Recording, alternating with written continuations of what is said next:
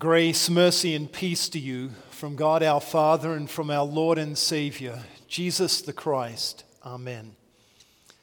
The text for our meditation this morning is written for us in St. Luke chapter 2, beginning at the 25th verse.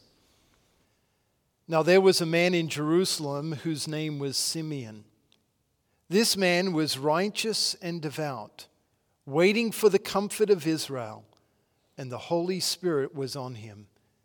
It had been revealed to him by the Holy Spirit that he would not see death before he had seen the Lord's Christ. Let us pray.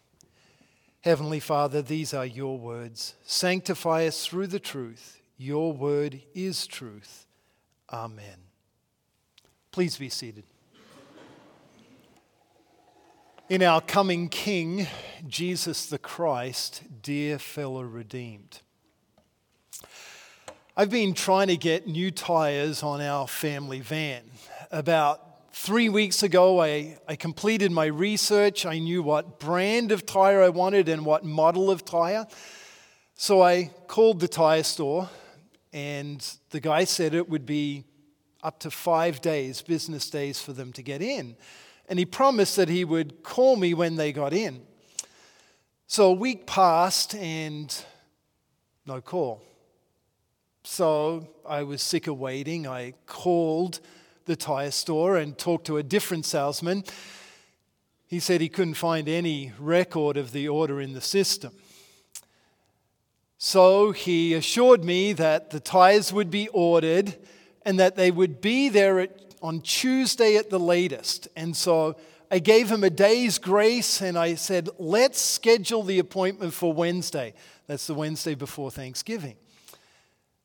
So at the appointed time, I went. I went up to the salesman, told him what was happening. I paid for the four brand new tires, went and sat down on my seat to wait for the work to be complete.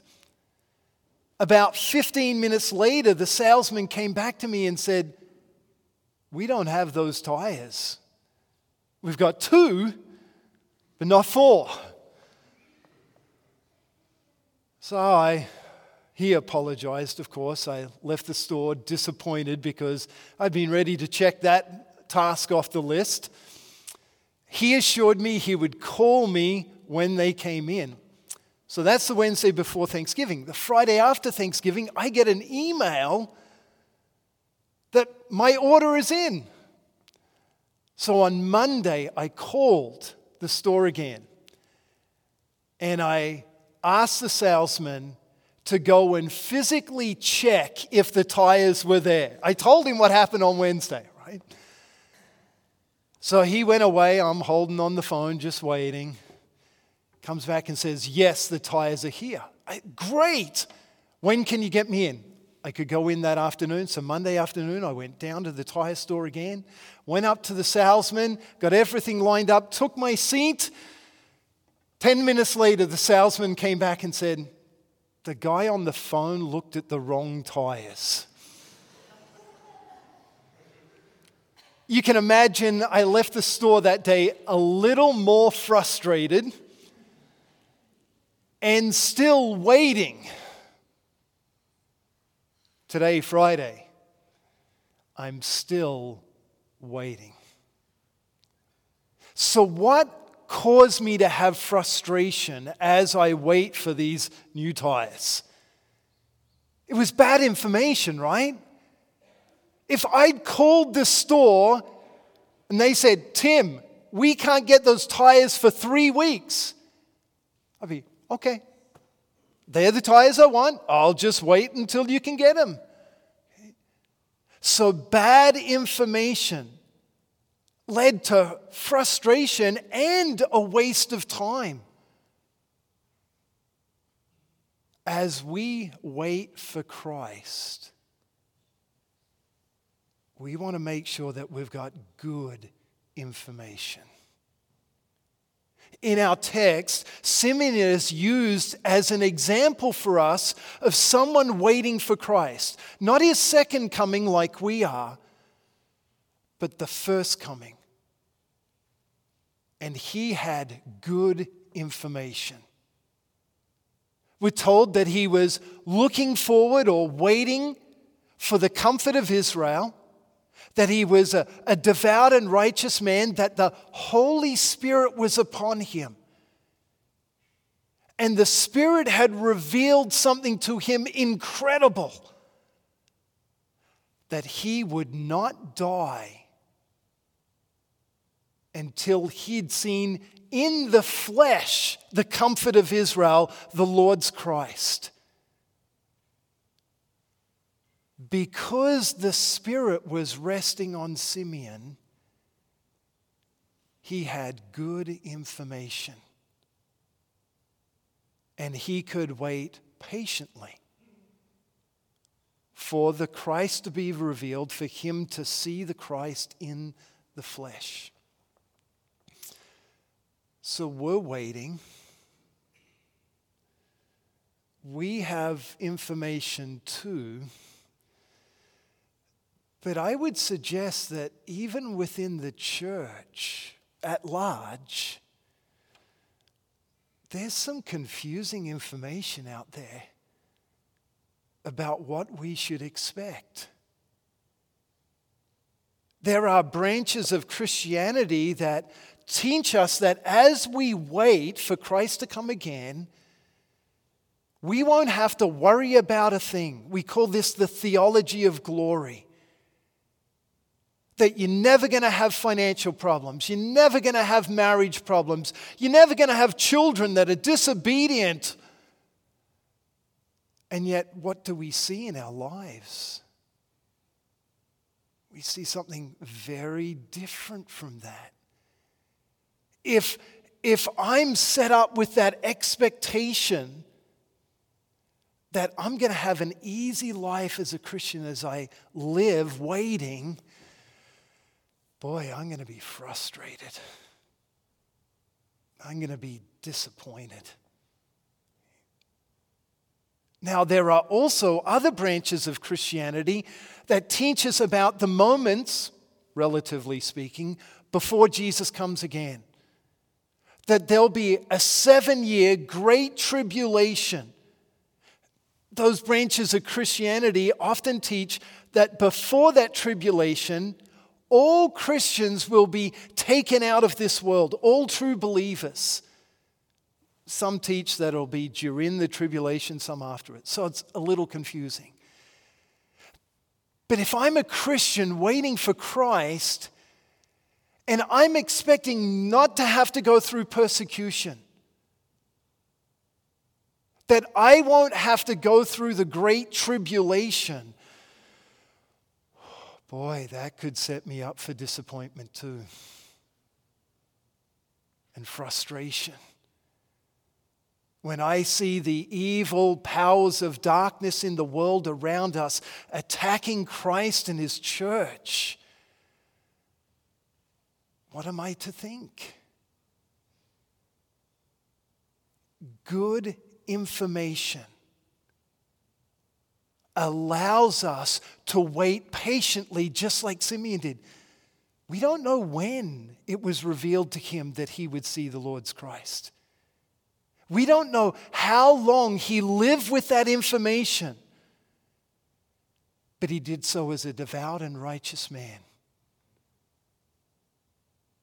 we're told, if we were to keep reading, that the Spirit caused Simeon to go to the temple on the day that Jesus was there to be circumcised. And then he saw the Christ. Now, that's an interesting thing, led to the temple to see the Christ. The temple, in a way, was a visual interface between God and man. That was where most of the interaction of the Old Testament people happened between God and man, where they offered sacrifices. Much of their worship was centered around that temple image and the activity that God had commanded to be performed there. The Spirit led Simeon to where God interacted with his people to see the Christ. The temple's destroyed. The Old Testament sacrifices are no longer binding and in actuality cannot be carried out. Christ has come once already. What does that mean for us? Where is the Spirit leading us to interact with God and to behold the Christ? That's what we're doing today, right? We've been led by the Spirit to hear His word so that we can see the comfort of Israel and the comfort of all people, the Lord's Christ. Every time you crack open the Bible, you're cracking open the Spirit's interface with you to show you your comfort, the forgiver of all your sins. When we ponder those Bible stories, especially the Gospels, where we see Jesus acting as the Savior of the world, God wants us to be comforted. He wants us to know that our sins are forgiven that Christ's atonement on the cross was full and complete. That not only your sins are forgiven, not only the sins of all believers, but the sins of the whole world are forgiven in Christ. And He wants you to not just take that as head knowledge, but for that to be a consolation, a comfort to you. That's the good information that God chiefly wants you to know. That Jesus is your Savior and that your sins are forgiven. So that as you wait, you know that God loves you. But here in our churches, we also have another sacrament, which very visually is an interface with God. Jesus promises that in bread and wine, He comes to us to eat and to drink. Talk about interacting with God, where you receive God on your tongue so that He forgives all of your sins. So you can wait just like Simeon. With the Spirit resting on you, being led by the Spirit. He may not give you that great information. You're not going to die, you're going to see the Christ. But He has told you, you will see Him. You will see Him face to face. If not here on earth, hereafter in eternity. May God continue to pour out His Spirit on you and keep you in this great comforting faith until His promises to you all come true. To God be the glory, now and forever. Amen. Please stand for the blessing. And now may the peace of God, which transcends all understanding, guard and keep your hearts and minds through faith in Christ Jesus until life everlasting. Amen. Let us pray.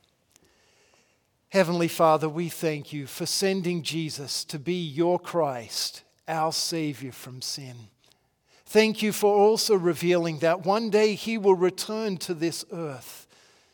Thank you also for sending the Spirit upon us through word and sacrament, that we may be ready for that day. As we wait, Protect us from all the lies of Satan, which would distract us from what is really meaningful, and also possibly rob us of our faith.